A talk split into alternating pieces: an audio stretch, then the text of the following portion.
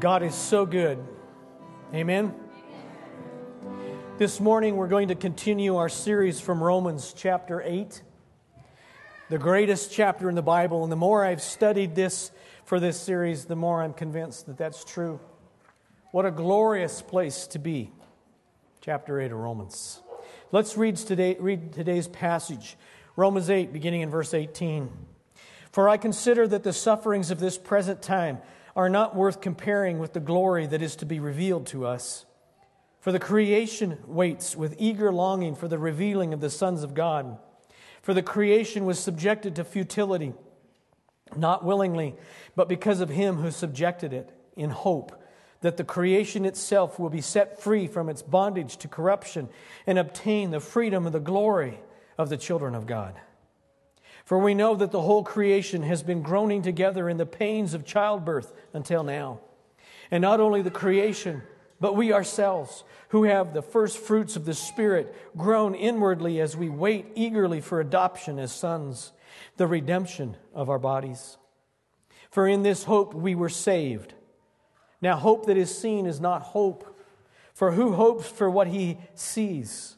But if we hope for what we do not see, we wait for it with patience. This is such an amazing passage. And Paul begins talking about suffering. And that's not pleasant. None of us like suffering. And it's never been uh, something that I've recognized as I've preached and taught. You know, oh, Let's talk about suffering. Yay! Pastor's talking about suffering. Woo-hoo. We just don't do that. Suffering is a negative. It's, it's just not something we want in our lives. But Paul begins there. And it's an extremely important concept. Suffering is important in Scripture. The Bible clearly teaches that when a person makes a stand for Christ, there will be opposition, affliction, and rejection by the world. There will be suffering.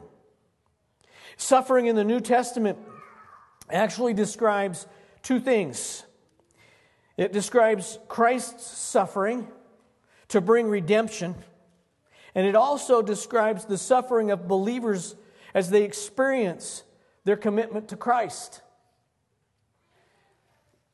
Peter explains the importance of suffering this way 1 Peter 5:10 After you have suffered a little while the God of all grace who has called you to his eternal glory in Christ will himself restore confirm strengthen and establish you love that then there's James and and James uses the idea of trials to help us understand the believer's life of suffering. And, and there's a love hate relationship that I have with James. Because there's times when, when I just go, I know that's inspired word of God, but I don't like it. And this is one of those places. James chapter 1, verse 2. Count it all joy, my brethren, when you meet trials of various kinds, for you know that the testing of your faith produces steadfastness. And let steadfastness have its full effect, that you may be perfect and complete lacking in nothing. I'm sorry, I have a hard time counting it all joy when I suffer. But that's the exhortation from Scripture. And we can add to that if we, if we understand what the Bible wants us to understand about suffering. Sometimes I think we just think of everything we go through life as suffering, but sometimes we make that suffering our own because of our own sin. The suffering that's beneficial is the suffering when we make a stand for Christ, when we declare the gospel, when we live for Jesus and we suffer. The other aspect of suffering that we need to remember is that people who do not follow Christ have no hope in their suffering. No matter what the reason for their suffering, the unbelievers, they do not suffer for the sake of Christ and they have no hope. The unbeliever only lives for this life and has no ability to look forward to the glorious resolution to pain, suffering, and wrongs. Their suffering has no divine purpose. and it produces no eternal rewards. In contrast to that, those who follow Christ have enormous hope, not just that their afflictions are going to come to an end, but that those afflictions actually bring eternal glory to Christ and rewards to the believer.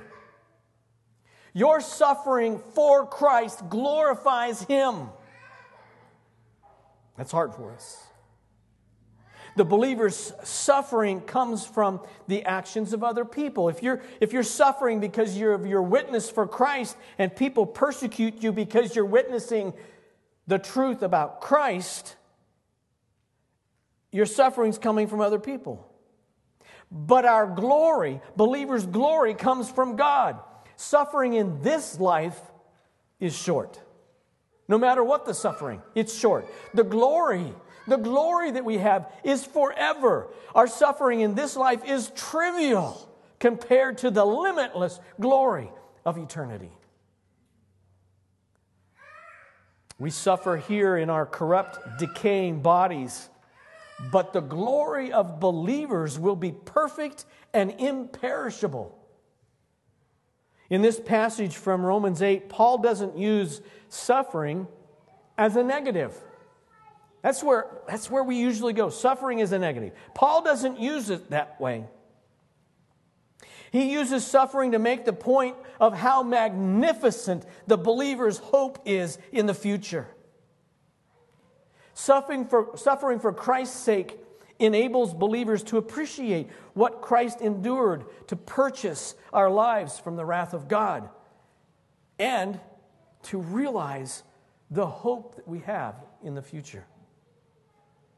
Do you ever go into suffering thinking, I'm suffering, but I'm looking forward? We need to work on that. And I really wonder,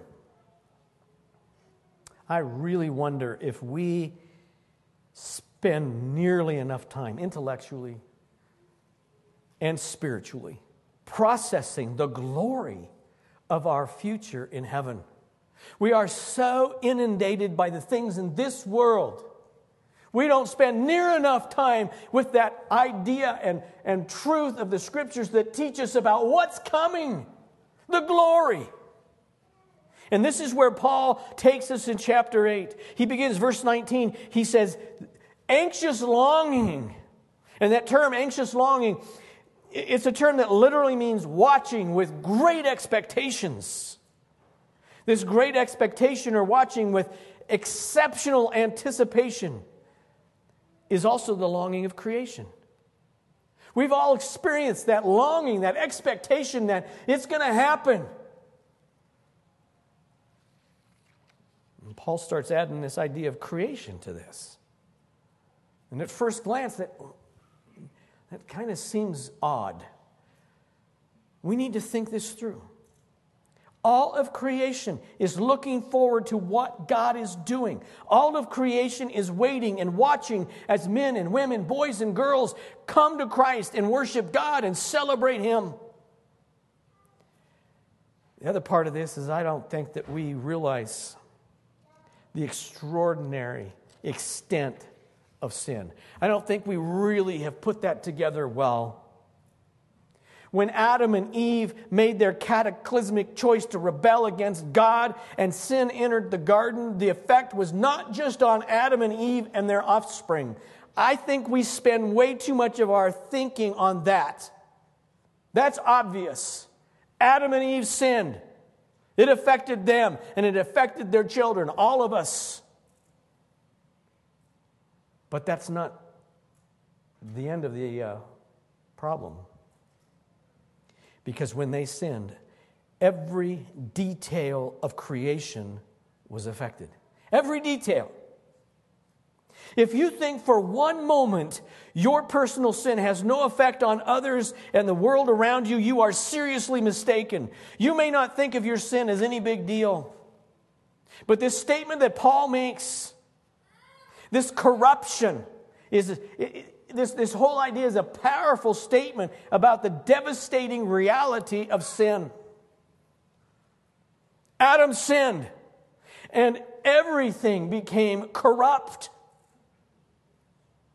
Your sin, your sin nature was passed down from Adam. And when you sin, you are restating the destructive judgment of God's holiness, the demands of His holiness. Every time you sin, whether you recognize the consequences or not, you are giving an example of God's holiness. And His holiness demands judgment. When Adam and Eve sinned, everything was broken. All of creation is broken. As my grandfather used to say, it's busted. All of creation is busted. We tend to think of our sin in overly simplistic ways drunkenness, lust, cursing, stealing, homosexuality, lying. We, we have our lists. That's a sin. And we prioritize and categorize those lists. We like to sit, think of some of those sins worse than others. But the reality that's taught by the Word of God is that all sin alienates human beings from God. It was the rebelliousness of Adam and Eve that set this in motion. They sinned. Everything's busted. God judged their sin. They were responsible for their choices. So are we.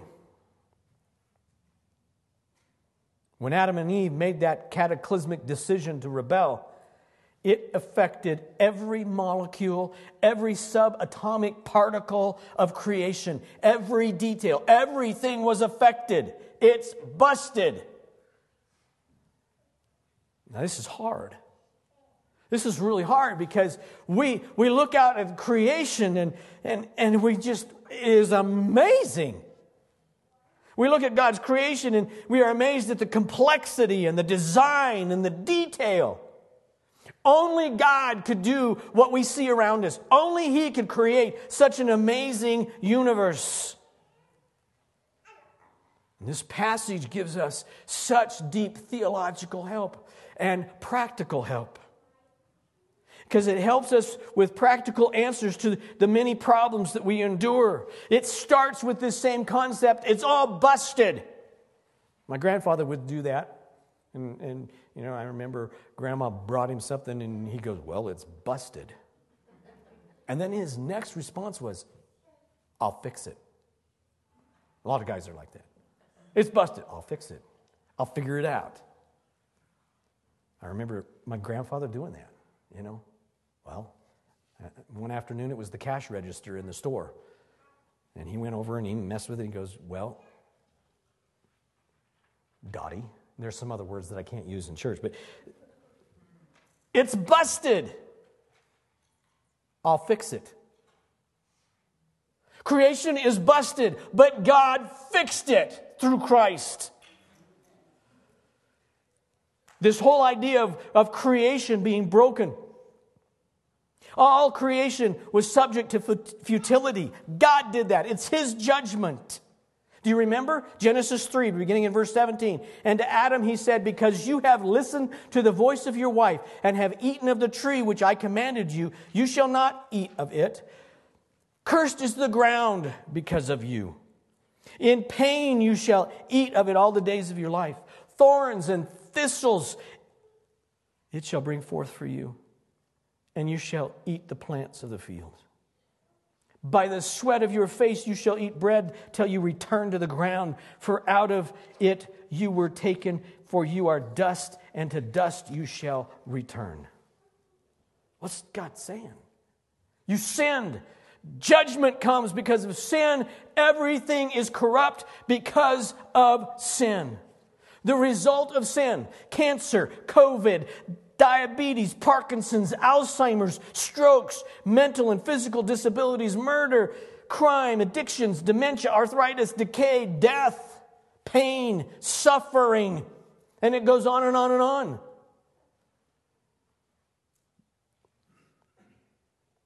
It's busted. But God fixed it. There's hope. Romans 8:22. For we know that the whole creation has been groaning together in the pains of childbirth until now. Pains of childbirth. I, I was there for all five of ours. On one of them, she nearly strangled me, but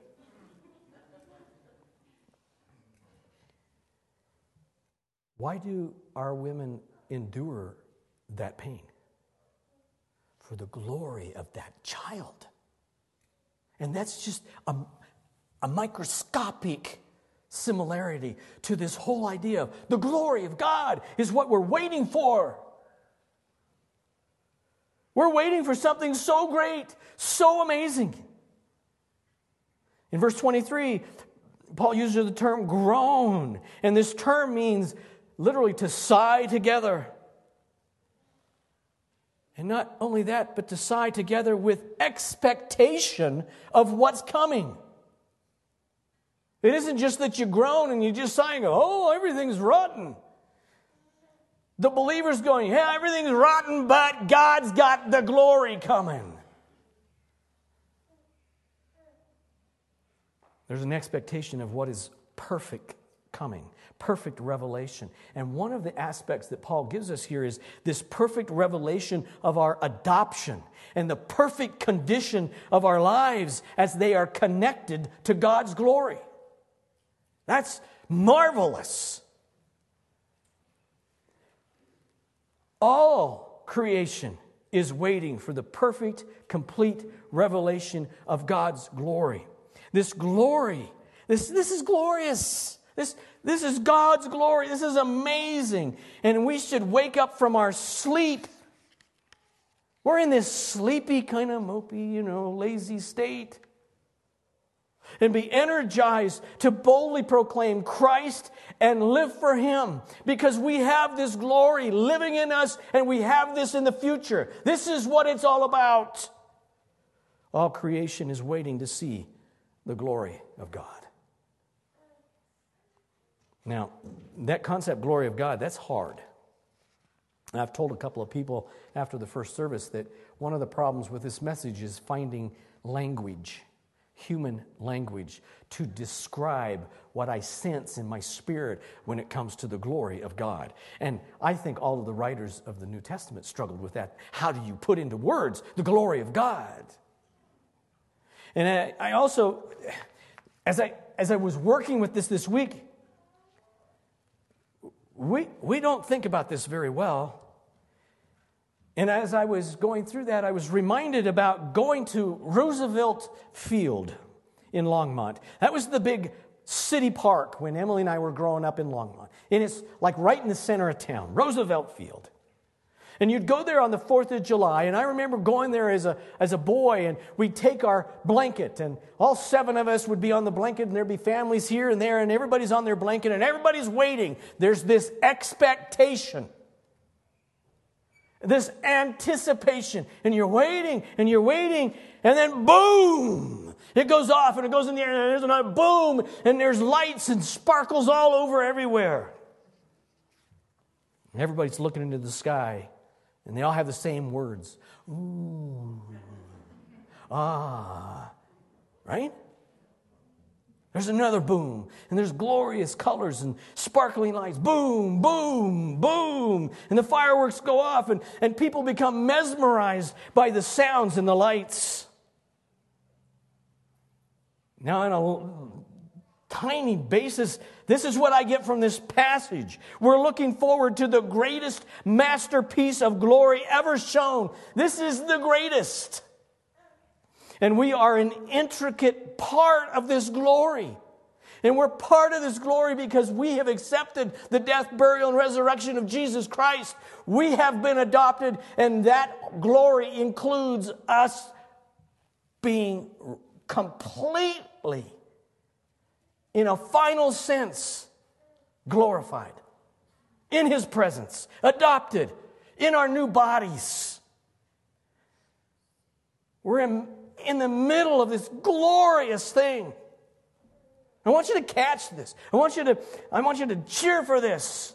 There's somebody in the first service that said, I, I thought maybe I should stand up. I said, Why didn't you? Said, oh, come on. You good Baptists. We need to cheer for this. We need to live for this. Pursue this. We are talking about the greatest, glorious show of glory ever in any way, shape, or form. Nothing surpasses this. Let me continue a little bit with this idea of, of fireworks because it really, maybe it's just for me, but maybe you'll catch this. So in 1976, the United States of America was celebrating its bicentennial.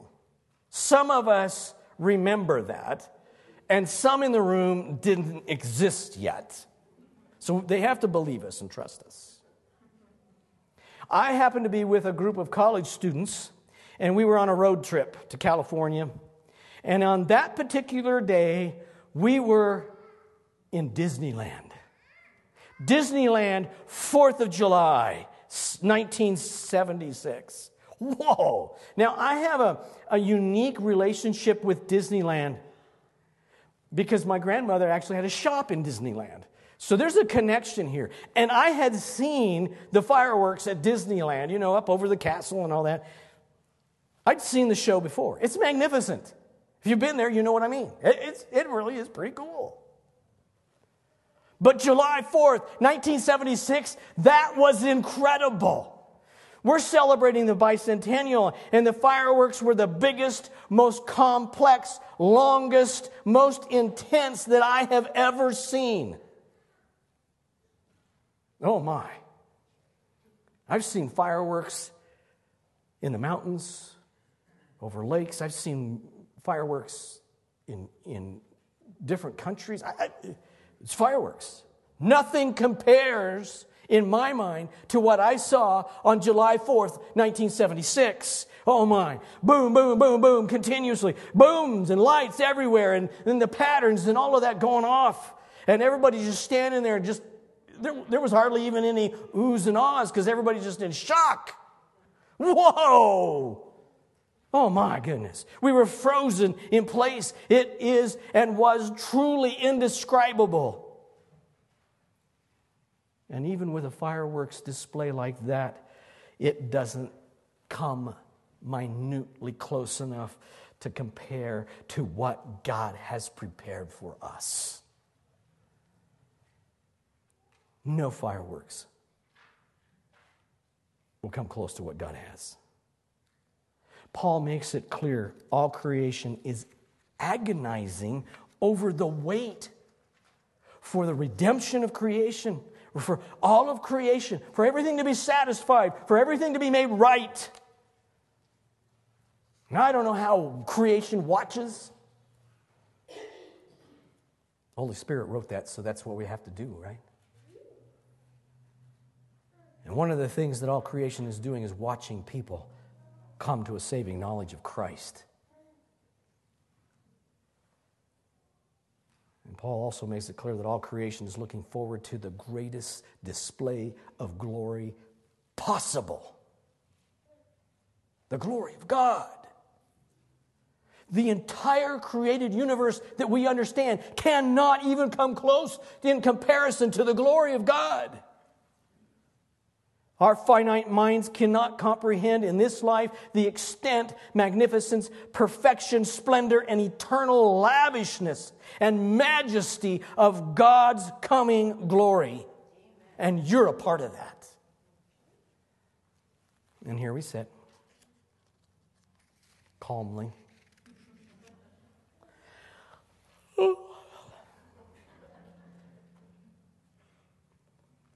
Paul says in verse 18, the glory that is to be revealed in us.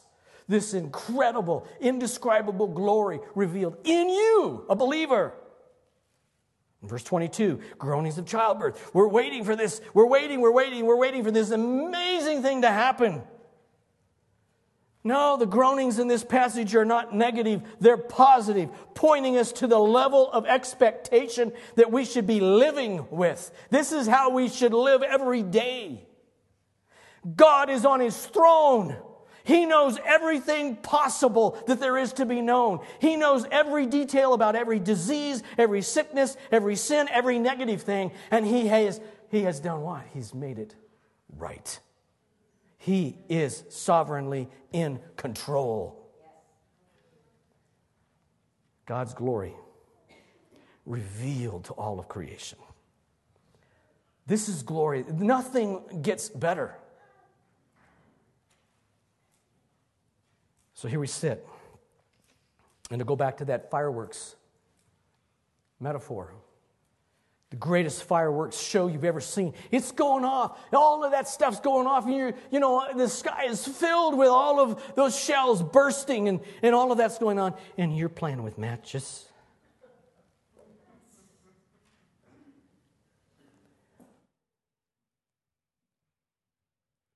Everything's going off overhead. There's this great expectation, this wonderful thing. The greatest show is coming. It's coming. And we've got that expectation, and some of that glory is already here because you've come to Christ, and we're, we're more impressed with matches. Creation benefits. All of creation benefits. It was cursed, it's decaying, it's busted but there will be a new heaven and earth. That's what God wants us to grasp. Verse 23 tells us, wait eagerly for adoption.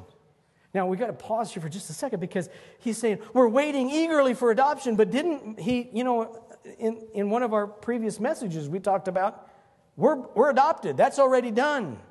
Verses 14 and 16, chapter 8, Paul tells us we've been adopted. Past tense, if you're a believer, you are adopted.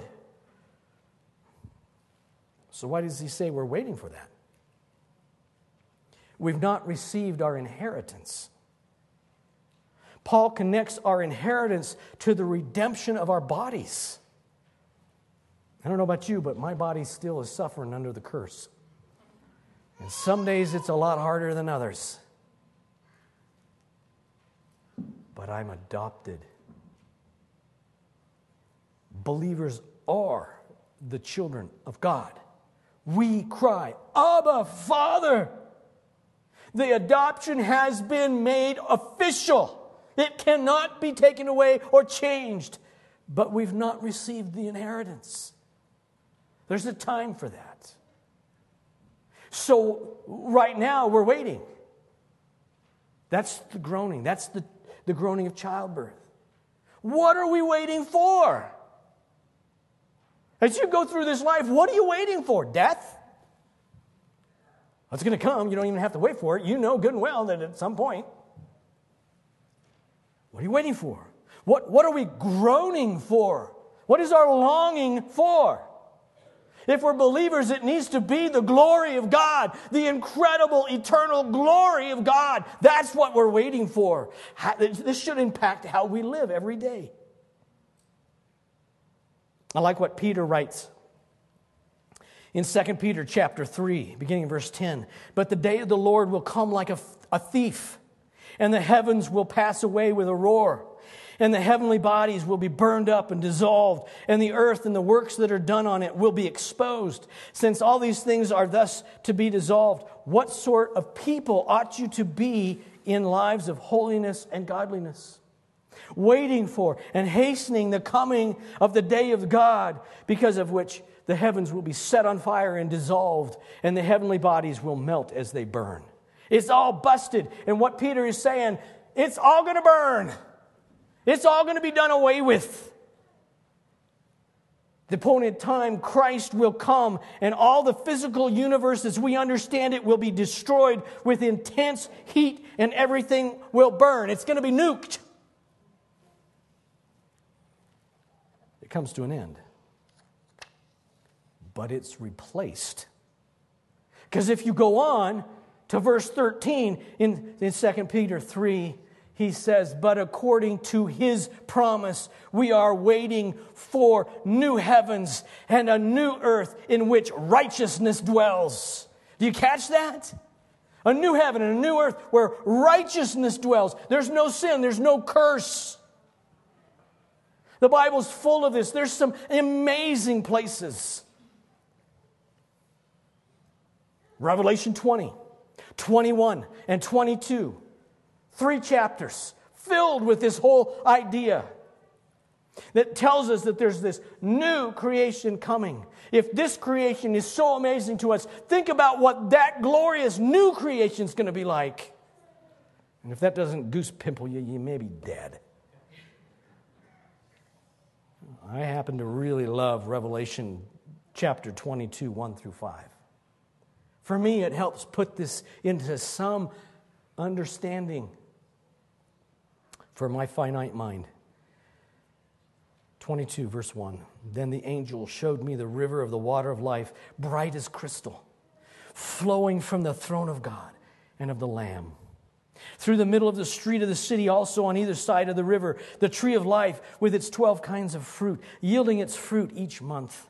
The leaves of the tree were for the healing of the nations. No longer will there be anything accursed, but the throne of God and of the Lamb will be in it, and his servants will worship him. They will see his face, and his name will be on their foreheads, and night and excuse me, and night will be no more. They will need no light of lamp or sun, for the Lord God will be their light, and they will reign forever and ever. The coming glory is so magnificent, there's no need for the sun or the moon or lamps. The glory of God is so great and so marvelous. That's eternal. So I wonder are we waiting? Are we having that groaning, that sighing together, looking forward with great expectation to the, the future of believers?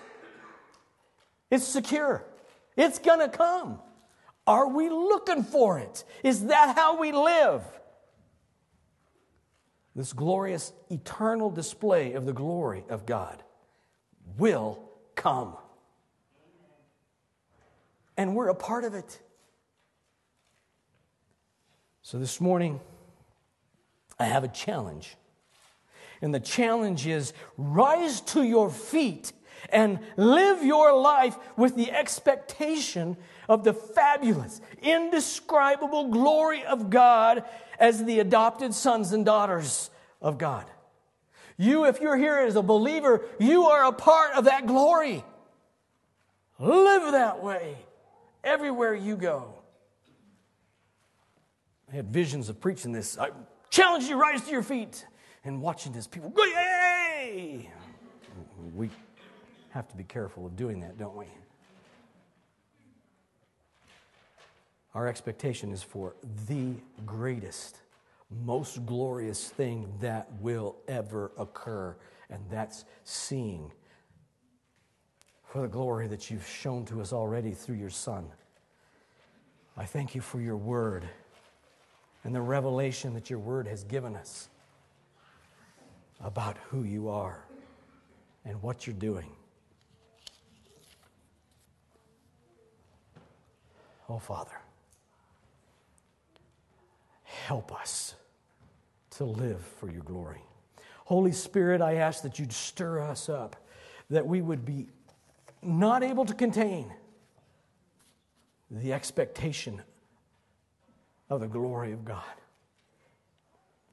Remind us as we live out our daily lives that no matter what occurs, we have been adopted and we are a part of the most glorious thing that is ever going to occur. Help us, strengthen us, and guide us to be like all of creation, longing for, looking forward to, groaning with great expectation for the coming of our Lord and Savior Jesus Christ and the glorious kingdom that comes with him. In Christ's name, amen.